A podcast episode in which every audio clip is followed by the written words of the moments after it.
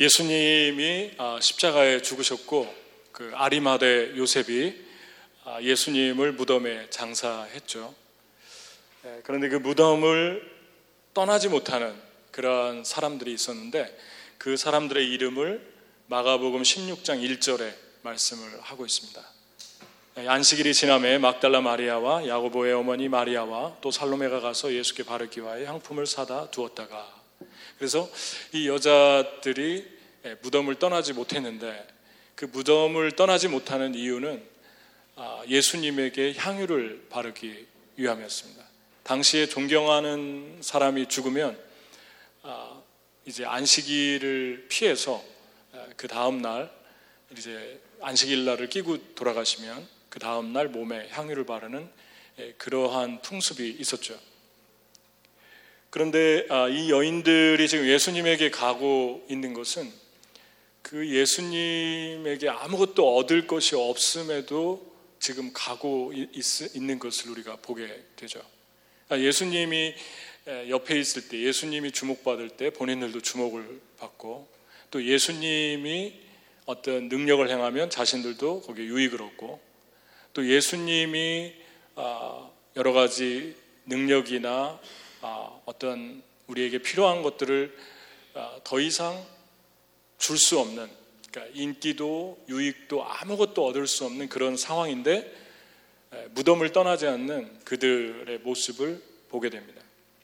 그 사람을 알려면 떠날 때 알 수 있죠. 떠날 때. 떠날 때 어떻게 떠나보내나. 떠날 때 어떻게 하나.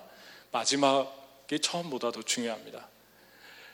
아, 예수님에게 이렇게 찾아갔다는 것은 아, 참 감동적인 거죠.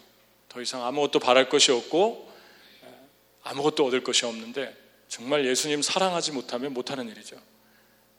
그런데 아, 조금 이상한 것이 예수님께서 왜 먼저 가지 않으셨을까? 부활을 하시고 난 다음에 그 기쁜 소식을 먼저 가서 알려주면 좋았을 텐데 예수님이 이번에는 그렇게 하지 않으셨어요. 전에는 예수님께서 베드로에게 가셔서 나를 따르라. 먼저 가셨죠. 야고보 요한에게 그렇게 하셨고 또 여기 막달라 마리아가 지금 무덤에 왔는데 막달라 마리아가 일곱 귀신 들렸다고 성경에 말씀하고 있죠. 이 말씀에 보면 전에 일곱 귀신을 쫓아낸 막달라 마리아에게 먼저 보이시니 먼저 보이셨기 때문에 마귀를 쫓아낼 수 있었죠. 뭐 귀신 들린 사람이 예수님을 알아보고 먼저 먼 길을 찾아왔을 리 만무하죠. 아, 예수님은 항상 먼저 찾아가시는 분이십니다. 성품 자체가. 그런데 이렇게 부활을 하시고 이렇게 기쁜 소식을 전하지 않고 아, 누군가를 기다리는 것처럼 가만히 계셨어요. 그리고 여자들이 또 제자들이 와서 예수님의 부활의 모습을 목격하려고 했을 때 그때 예수님이 그들에게 나타나셔서 부활의 모습을 보여줍니다. 예수님이 왜 그렇게 하셨을까? 여러분과 제가 아, 예수님이 항상 우리에게 먼저 다가오시는 분이 아니라는 걸 말씀해 주고 있는 것입니다. 그러니까 아, 주님께 가도 주님이 반응이 없고 기도해도 아무런 느낌도 없고 주님, 주님을 예배해도 아무런 감동도 없고 그런 날이 있죠. 그런 날은 어떤 날입니까? 네가 와라 그것입니다. 네가 나에게 와라. 그래야지 나중에 소망이 없는 곳이죠. 무덤은 소망이 없고 절망적이고 슬프고 이런 곳도 네가 먼저 갈 수 있게 되지 않겠느냐. 예수님이 우리에게 먼저 오라고 하시지 않고 먼저 오시지 않고 우리, 우리가 능동적으로 누구에게 가기를 원하실 때가 있다는 것입니다. 예수님에게도 먼저 기도하고 아무런 것도 느낄 수 없는 날에 예수님에게 먼저 가까이 해라. 그 말씀을 그 지금 메시지를 이 말씀을 통해 주고 있습니다. 최근 그 한국의 한 유명한 목사님이 트위터에 제가 책에서 읽었는데 팔로워가 17만 명이라고 그래요. 그러면 되게 많은 숫자죠. 근데 팔로워가 17만 명인데 글을 마음에 안 들겠으면 하루에 수백 명씩 언팔로워를 한답니다. 그러니까 예수님 얘기 나오고 하나님 얘기 나오면 언팔로워가 수백 명 되는 거예요, 하루에. 대단한 숫자죠. 예. 저는 뭐 팔로워가 없어가지고 잘 모르겠어요. 뭐 페이스북도 없고 아, 저한테 조금 주면 좋을 것 같아요. 너무 많아가지고 17만 명. 그런데 이분이 뭐라고 얘기를 하냐면 팔로워는 언제든지 자기의 기호에 맞지 않으면 언팔로워를 한다. 근데 팔로워보다 조금 나은 사람들이 팬이랍니다. 팬. 그래서 그 팬은 아, 연예인들이나 스타들을 아주 열심으로 쫓아다니는데 그 쫓아다니는 이유가 자기 기호에 맞고 자기 성향에 맞고 자기가 원하는 걸 해주기 때문에 스타를 쫓아다닌대요. 그런데 만약에 그 스타가 자기 기대에 어긋나지 어긋날 때, 자기를 충족시켜 주지 못할 때는 엔티가 된답니다. 그래서 돌팔매질을 하고 그리고 아주 전하고는 태도를 바꿔서 미워하고 증오한답니다. 예수님이 나는 참 포도나무요. 내 아버지는 그 농부라 너희는 가지니 그랬죠. 가지가 나무에 붙어 있지 않으면 떨어져서 밖에 버리워 사람들에게 짓밟힐 것이다. 여러분, 포도나무가 있는데 포도나무의 목적은 포도 열매를 맺히는 거죠. 그런데 그 포도나무가 영양분을 흡수해서 가지를 만들어내고 그 가지에서 잎사귀 열매까지 만들어내죠. 그러면 가지가 주인공이 아니라 포도나무가 주인공이죠. 포도나무가 없으면 가지도 없습니다. 가지는 없으면 포도나무가 만들어내면 돼요. 겨울 동안 부러졌던 가지에서 다시 새싹이 나오고 가지가 다시 쭉 뻗어나가서 아름다운 열매를 맺잖아요. 무슨 말씀을 하냐면 하나님께서 예수님께서 너희가 나를 맞춰라. 내가 너희를 맞추는 것이 아니라 너희가 나에게 맞춰야 된다. 너희는 가지인 것을 잊지 마라. 그렇게 말씀합니다. 그러면 열매를 맺을 것이다. 그래서 이렇게 말씀했어요. 요한복음 15장 2절을 한번 읽어볼까요? 같이. 자, 시작. 물은 내게 붙어 있어 열매를 맺지 않으는 가지는 아버지께서 그것을 제거해 버리시고 물은 열매를 맺는 가지는 더 열매를 맺게 하려 하여 그것을 깨끗하게 하시느니라. 그러니까 가지 우리가 가지라고 그랬는데 예수님에게 붙어 있으라는 말씀을 하는데 이 말씀은 무엇을 전제로 하냐면 너희가 예수님에게 붙어 있지 않을 수도 있다. 그렇다면 그렇지 않다면 이런 말을 뭐 귀찮게 왜 수고스럽게 하겠습니까? 너희가 예수님에게 떨어져 나갈 수 있으니까 가지가 되어서 붙어 있어라. 그 말씀을 강조하는 거죠. 근데 가지가 돼서 붙어 있으면 그냥 아, 열매를 맺게 할 것이다. 그랬는데 가지가 떨어져 나온다는 것은 뭐 이유는 하나밖에 없겠죠. 아, 나는 내가 원하는 열매를 맺겠다. 주인공은 포도나무인데 포도나무의 목적은 포도 열매를 맺는 거죠. 그런데 가지가 나는 내가 원하는 열매를 맺겠다. 그러면 떨어져 나가는 거예요. 그러니까 주님께서 우리에게 말씀하시는 것은 너희가 나를 맞춰라. 내가 너희를 맞출 수가 없다. 너희가 나를 맞출 때 열매는 자동적으로 맺혀진다.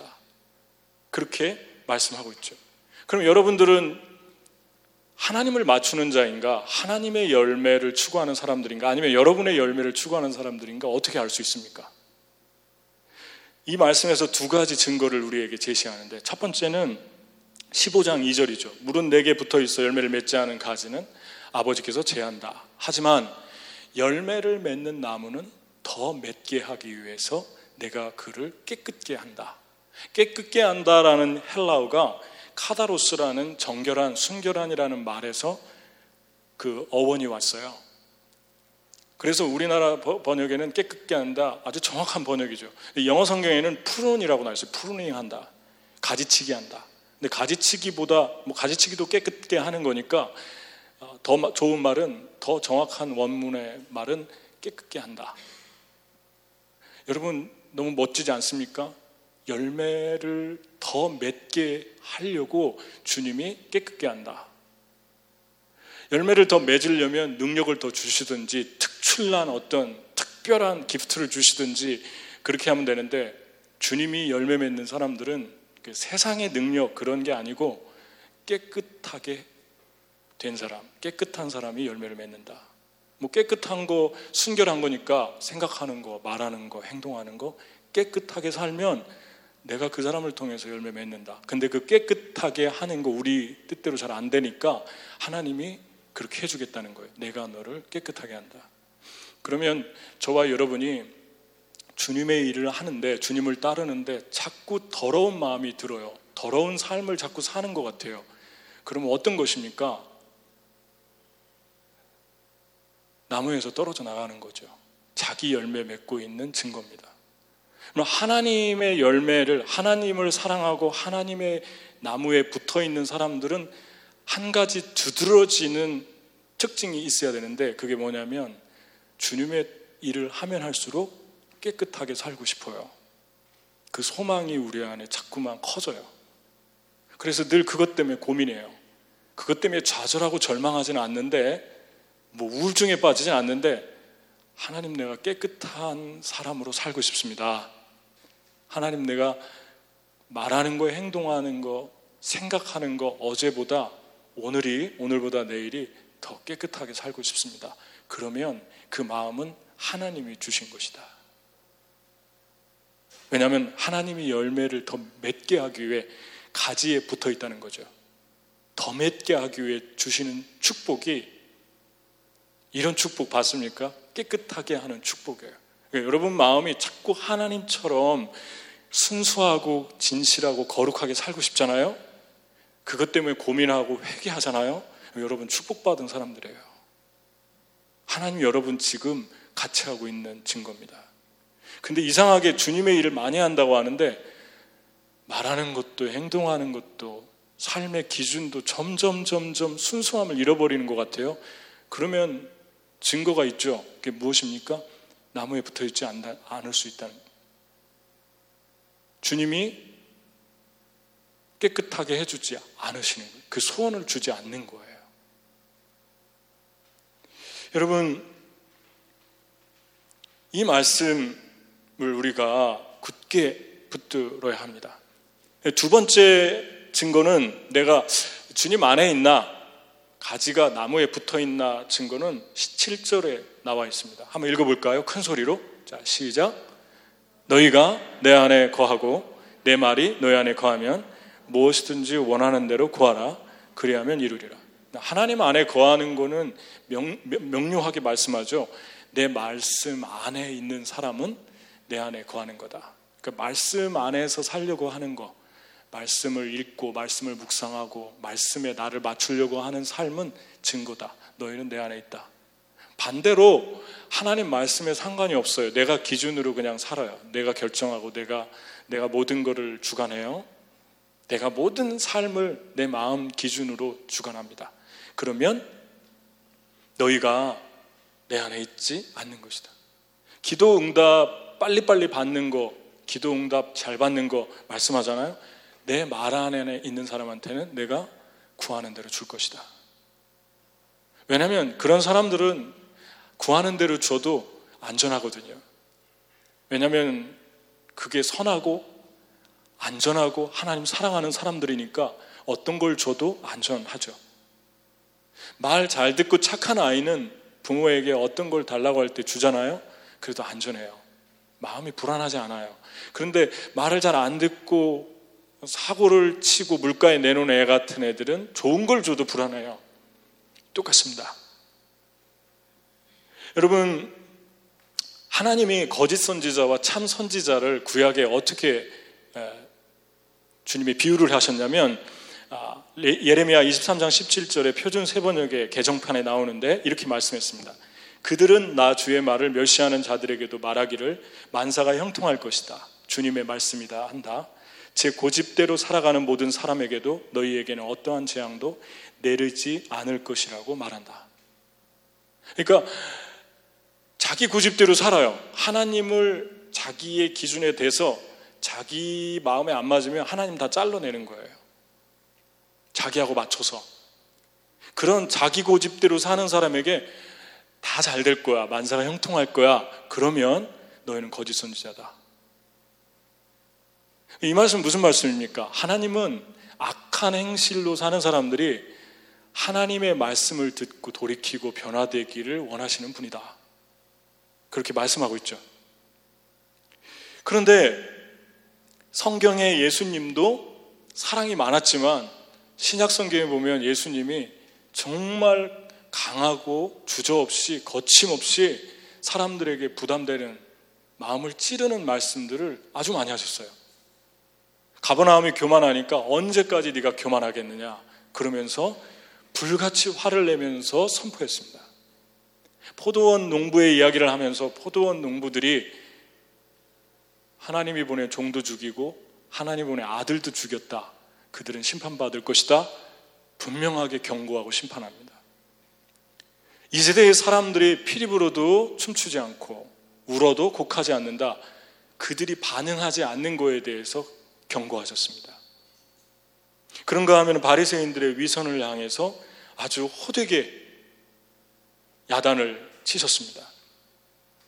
이것이 예수님의 모습이죠. 그런데 여기서 한 가지 조심할 게 있는데 이 세대의 어떤 하나님의 사람들이라고 하면서 나는 다른 사람들처럼 좋은 얘기 하지 않습니다. 죄를 지적하고 심판을 선포합니다. 하고 거침없이 쏟아내는데 영혼에 대한 사랑도 없고 그것을 통해서 자기 의를 드러내고 자기가 저 사람들하고 다르다. 특히 이단들이 많이 그러죠. 세상 교회는 다 썩었고 그러면서 자기의 뿌리 깊은 열등감을 거룩으로 포장하는 사람들이 있어요. 그건 열등감이죠. 이단의 교주는 자존감이 없는 사람들이에요. 자존감이 있으면 그렇게 많은 사람들이 추앙할 때 그걸 절대로 받지 않아요. 자존감이 없으니까 다 받고 싶은 거예요. 너무 자신 없는 사람들. 정말 우리 삶에서 내가 존귀하고 내가 싸구려가 아니다라고 하는 사람들은 그 내면에 하나님의 사랑을 체험한 사람들이죠. 사람에 대한 사랑에 별로 그렇게 구걸하지 않습니다. 세상에 어떤 위로도 어떤 것도 없어도 살 수 있어요. 하나님이 나의 위로고 하나님이 내 자존감이고 하나님이 나를 사랑한다라고 믿기 때문에 그렇습니다.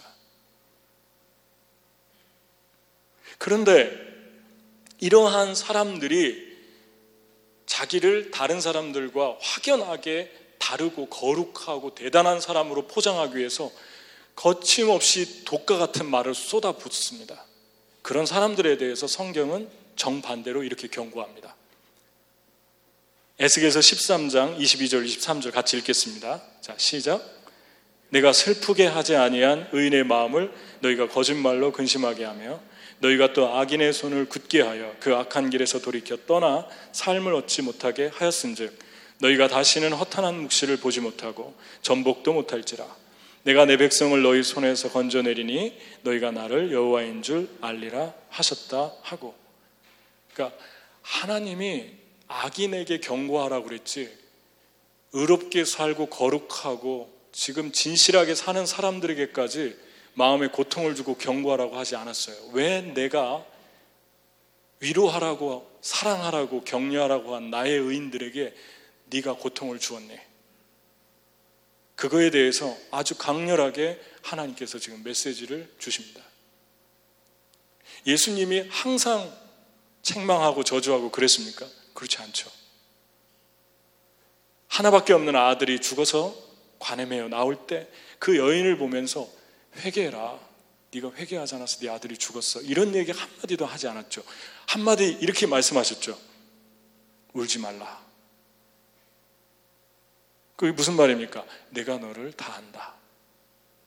내가 모든 걸 알고 있다. 위로해 주시잖아요. 과부가 한 과부가 동전 두 개, 쿼러 두 개 헌금을 했는데 그때 당시는 두 개가 쨍그랑하고 떨어지는 금은으로 돼 있어요. 그래서 그 돈을 넣으면 소리가 났거든요. 두 개 했는데 예수님께서 저는 모든 재산을 다 통틀어서 드렸다. 다 알면서 위로해 주시잖아요. 그, 그 여인을 정죄하거나 함부로 판단하거나 추측하지 않으셨어요. 나병 환자에게 손을 대셨어요. 위로죠. 격려죠.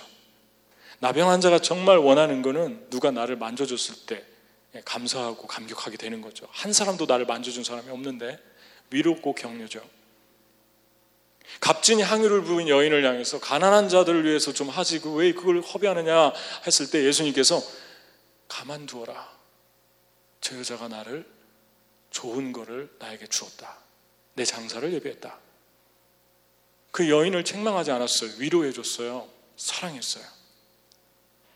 다시 말씀드리면 자신의 생각이나 기준이 아닌 하나님의 말씀에서 살아간다는 것입니다. 하나님께서 우리에게 말씀하실 때 그리스도인의 지도자들은 교회에 먼저 믿은 사람들은 하나님이 성령을 통해서 나에게 감동을 주실 때 때로는 위로하고 때로는 책망하고 때로는 경고하고 때로는 사랑합니다. 우리는 이 두 가지 극단을 달릴 때가 많죠. 그리고 그 극단을 달리는 사람들을 추종하고 왜 추종합니까? 내 구미에 맞으면 받아들이고 맞지 않으면 받아들이지 않는 거예요. 어떤 사람은 전자를 추종하고 선호하는 거죠. 그렇죠. 이분이 진짜 종이에요. 하나님의 진노만 외치지 않습니까? 사람들의 비유를 맞추지 않고 이렇게 추종하죠. 반대로 어떤 분들은 후자만 추종하죠. 이분은 위로해 주는 분입니다. 우리를 만져주는 분입니다. 하나님의 사랑은 다 들어 있습니다. 그리고 성령의 은혜 안에서 어떤 날은 우리를 깊이 책망하시고 찌르시고 회개케 하시고 무너지게 하십니다. 네, 어떤 날은 주님이 위로해 주십니다.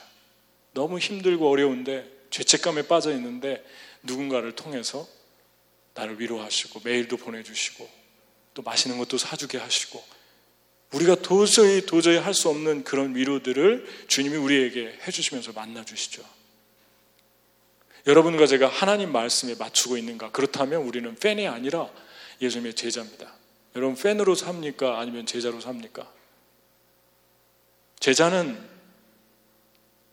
주님이 올 때까지 기다릴 때도 있지만 주님이 오지 않는 날에는 먼저 가는 사람들입니다. 팬은 오지 않으면 떠나요. 이렇게 살면 그 내면 깊은 곳에 거절감과 열등감이 있다는 증거입니다. 우리의 깊은 뿌리 깊은 열등감이 이단의 교주를 추종하게 하고 우리 안에 뿌리 깊은 그 거절감이 우리의 인간관계를 너무나도 그 복스러운 인간관계를 다 파괴해 버립니다. 우리 주님께서 그래서 가만히 있을 때가 있어요. 이제는 네가 한번 와봐라. 네가 무덤을 찾아가봐라. 소망 없고 죽어 있고 싸늘하게 식은 그 무덤 같은 영혼들을 찾아가 봐라. 그런 크로스가 됐으면 좋겠어요. 크로스. 한 사람을 꼭 데리고 오고 한 사람에게 찾아가고 초대하고 그런 크로스가 됐으면 좋겠어요. 그런데 한 가지 좀이 아, 말씀에서 조금 또 어, 이상한 것은 이 여인들이 가면서 향유를 가지고 가면서 걱정한 게 있어요. 무덤 문이 너무 커가지고 그 무덤 문을 그 경비병들을 데려가서 시멘트로 다 발랐거든요. 왜냐하면 종교 지도자들이 예수님이 살아계실 때 부활한다고 종종 얘기했기 때문에 혹시 제자들이 살짝 와서 시체를 훔쳐가고 부활했다고 할까봐 빌라도에게 그 로마 군인들을 허락 맡아가지고 가서 시멘트로 다 꽁꽁 발랐어요. 시멘트로 안 발라도 움직이지 못해요. 그 당시에 무덤은 너무 커서 두껍고 아무도 옮길 수가 없어요. 장비가 있어야 되고 아마 청년들 10명도 넘는 사람들이 있어야 됐을 거예요. 근데 시멘트로 발랐으니까 뭐 이건 도저히 옮길 수 없는 거죠. 근데 이 사람들이 지금 걱정해요. 이 여인들이 어떻게 이 무덤문을 옮길까? 이게 분명히 다 막아놨을 텐데 향유를 발라야 되는데. 근데 하나님께서 모든 걸 할 수 있는 분인데 그 시멘트를 바르려고 할 때 부활하셔서 지진을 일으키시고 다 부수시고 좀 보여주시면 멋있는데 주님이 시멘트로 꽁꽁 다 바를 때까지 가만히 있습니다. 아무 일도 하지 않으세요. 더 이상 아무도 그 예수님이 부활할 수 있도록 룸을 주지 않았어요. 소망이 없어요. 다 발라버렸어요. 근데 이 여인이 도착했을 때 큰, 아, 한번 읽어볼까요? 마태복음 28장 한번 읽겠습니다. 자, 시작. 큰 지진이 나며 주의 천사가 하늘로부터 내려와 돌을 굴려 내고 그 위에 앉았는데 그 형상이 번개 같고 그 옷은 눈같이 희건을 어마한 일들이 지진이 일어났고 천사가 하늘로 내려왔고 돌문이 열렸고 그리고 그 광채가 나고 이것을 조금 전에 문을 닫기 전에 했으면 얼마나 좋습니까? 왜 하나님이 이렇게 하실까? 여러분과 제가 주님께 정말 팬이 아니라 제자가 돼서 따르려고 하는데 어, 길이 점점 막히고 또 어려운 장애물들이 계속 있고 뭐 이렇게 퍼즐처럼 아니면 어, 레고처럼 아이들 하는 그 레고처럼 척척척 들어맞고 그렇게 해주지 않으세요. 오히려 정반대로 문을 꽁꽁 걸어 잠그고 더 이상 소망이 없게 우리의 삶을 몰아갈 때가 있죠. 두 가지를 바꾸기 위해서 그렇습니다. 하나는 우리가 하나님을 바라보면서도 담대하지 못한 그 소심함, 두려움, 그거를 이, 이, 이 지진으로 이 돌문을 열면서 보여주시기 원하는 거죠. 두 번째는 이 여인들의 소망은 그냥 향유나 바르면서 사는 거였어요. 향유 발라주는 거였어요. 우리도 그런 소망 갖고 살죠. 저는 주님 그냥 아, 대충 그리스도인으로서 좀 향기나 풍기면서 그렇게 다른 사람에게 좋은 이미지 풍기면서 그렇게 살게요. 그게 저의 작은 소망입니다. 근데 예수님은 이 소명을, 이 소망을 바꾸시죠. 너 그렇게 살 수 없다. 그렇게 이것도 아니고 저것도 아니고 그렇게 살지 마라. 너는 지금부터 내가 너에게 보여준 이 부활의 소식을 세상에 들어가서 정면으로 들어가서 사람들에게 다 전해라. 소명을 바꾸시죠. 저와 여러분의 진로를 바꾸시기 위해서 문을 꽁꽁 걸어 잠글 때가 있어요. 내가 정말로 필요한데 열어줬으면 좋겠는데 그 문을 다 시멘트로 다 바르는 것처럼 점점점 소망이 없이 만들어 놓습니다. 그때 우리가 바라봐야 될 것은 무엇이, 무엇입니까? 천사가 돌을 굴려줄 것이다. 하나님의 일을 하다가 막히잖아요. 하나님을 위해 사는데 막히잖아요. 너무 염려하지 말라는 거죠. 너무 좌절하지 말라고 너무 절망하지 말라는 거죠. 왜냐하면 무덤에는 천사의 돌을 굴려줄 천사가 있다. 하나님이 여러분의 삶에 여러분이 정말 주만 위해서 주님만을 위해서 살려고 하잖아요. 깨끗한 삶을 추구하고 그분의 안에 붙어 있으려고 하면 하나님께서 무덤을 열어줄 천사를 보내주겠다. 그래서 그런 체험들을 너무 많이 하죠, 우리가. 주님의 나라와 의를 구하는데 나머진 주님이 다 알아서 해주시는 일들을 너무 많이 경험합니다. 여러분, 지난 우리 교회가 내년에 10년인데 9년 됐거든요, 이제. 이제 내년에 10년 되는데 10주년 4월 달에 홈커밍 데이를 하려고 해요. 그런데 아, 저희가 2007년 12월 첫 주에 이 학교에 왔는데 그때 여기 슈퍼바이저로 있던 분이 테레사입니다. 테레사. 영어로는 테레사인데 테레사 이 발음이 좀 귀찮으니까 테레사. 테레사 좋잖아요. 테레사인데 이분이 저희를 너무 많이 도와주셨어요. 교회 다니냐고 물어봤는데 옛날에 캐톨릭에 좀 다니다 말았대요. 교회 안 다닌대요. 하나님 믿나 안 믿나 잘 모르겠어요. 그런데 저희가 그 학교 못 쓰게 하고 어려운 일 당하면 이분이 다 동분서주하면서 띄워주고 이번에도 이제 10년 넘게 있었던 이 학교를 사임하고 저쪽 베러리 팍에 있는 좋은 학교 에어컨도 나오고 또 거기 hit도 나오는 그 학교로 가신대요. 그래서 아, 글로 가시는데 지금 너무 고마워서 인사하러 갔더니 같이 가자고 저희랑 본인이랑 얼마나 따뜻한 분입니까?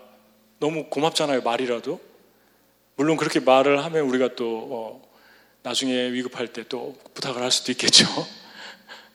근데 정말 그런 것 때문이 아니라 너무 감사하고 고마운 분이었어요. 하나님도 잘 모르시는 것 같은데. 항상 저희에게 도움이 되고 또 학교 못 쓰게 될 때는 너희가 아마 십수년은 더 쓸 것 같다. 그러면서 예언처럼 얘기하고 본인이 먼저 떠나게 된대요. 근데 그런데 천사였어요, 그분. 내가 종종 그분에게 당신은 우리 천사라고 기대하지 않았던 그런 분이에요. 천사 같은. 하나님 믿지 않고 하나님 잘 모르고 성경도 모르는데 이렇게 끝까지 정말 끝까지 그 마음 변치 않고 하는 분들도 세상에 참 많이 있는 걸 보면서 믿는 사람으로서 참 창피할 때가 많습니다. 조금만 어려우면은 그냥 하나님께 투정하고 그럴 때가 참 종종 있는 것 같아요. 그런데 이분이 한 번은 샌디 몇 년 전에 샌디 폭풍이 와서 롱아일랜드 비치에 살거든요. 그때 롱아일랜드 집이 다 잠겼어요. 모래가 들어오고. 그런데 그 샌디 모래가 들어와서 이분이 가족들하고 그때 아들 두세 명 데리고 남편하고 학교에 왔어요. 갈 데가 없어가지고. 그래서 지하에 있는데 하나님께서 가서 기도해 주라는 마음을 주셔서 제 아내하고 그때 리더 한두 명하고 같이 가서 손을 얹고 기도해 줬는데 하나님도 잘 모르는데 펑펑 울더라고요. 그리고 우리가 조금의 연보를 드렸는데 지금도 그때 일을 잊을 수가 없대요, 본인은. 너무 고맙게 생각한대요. 자기에게 그렇게 도와줘서. 그리고 나중에 이제 집이 다 수리되고 들어갔습니다. 물이 빠지면서. 여러분, 주님께서 저와 여러분이 팬이 아니라 제자로 살잖아요. 보라, 세상 끝날까지 내가 너희와 함께 할 것이다. 나는 너희를 떠나지 않을 것이다. 그게 제자들에게 하신 말씀이에요. 팬이 얼마나 상황에 따라서 언팔로워가 되고 엔티가 됩니까? 거기에 목숨 걸면 연예인이나 인기 많은 사람들은 죽는 거예요. 큰일 나요. 여러분과 저희가 소망을 둘 분은 영원히 변치 않는 그분 하나님 한 분밖에 없습니다. 그분이 우리의 자존감이고 그분이 우리의 전부입니다. 그런데 한 가지 제가 이 테레사를 통해서 또 생각하게 된 것은 천사하고 싸우지 말아야 되는 거. 여러분 천사하고 싸운 사람 알죠? 성경에. 천사하고 싸우다가 환도뼈 부러진 사람 있잖아요. 누구죠? 야곱이죠. 하나님이 가만히 있으면 축복해 주시려고 천사를 보냈는데 천사한테도 나 축복해 주지 않으면 보내지 않겠다고 천사한테도 대들었어요. 축복을 받으려고 수단과 방법을 가리지 않는 사람이죠. 그래서 나중에 하도 안 노니까 천사가 때렸어요. 때려가지고 환도뼈가 부러졌어요. 그때 사기꾼 야곱이라는 이름이 하나님과 겨루어 이겼다. 이스라엘로 바뀌었죠. 어떤 분들은 이거를 하나님하고 씨름해서 이겨야만이 축복을 받습니다. 이렇게 해석하는 분들이 있어요. 여러분과 제가 하나님하고 싸운다는 게 말이 됩니까, 여러분?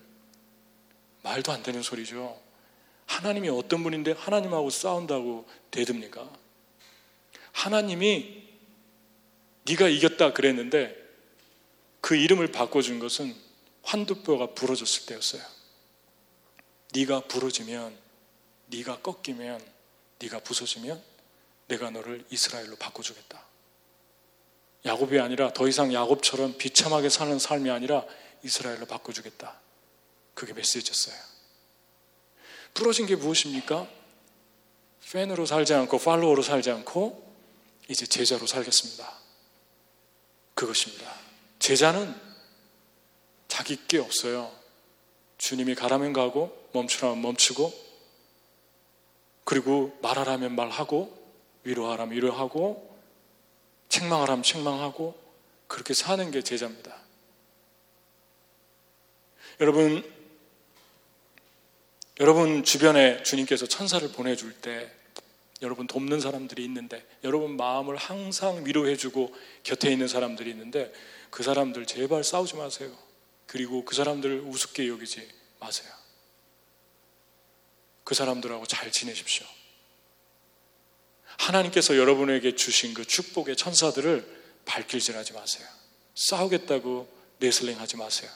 고맙게 생각하고 감사하게 생각하고 당신 때문에 내가 참 많은 것들을 얻습니다. 고맙습니다. 표현하고 소중하게 생각하세요.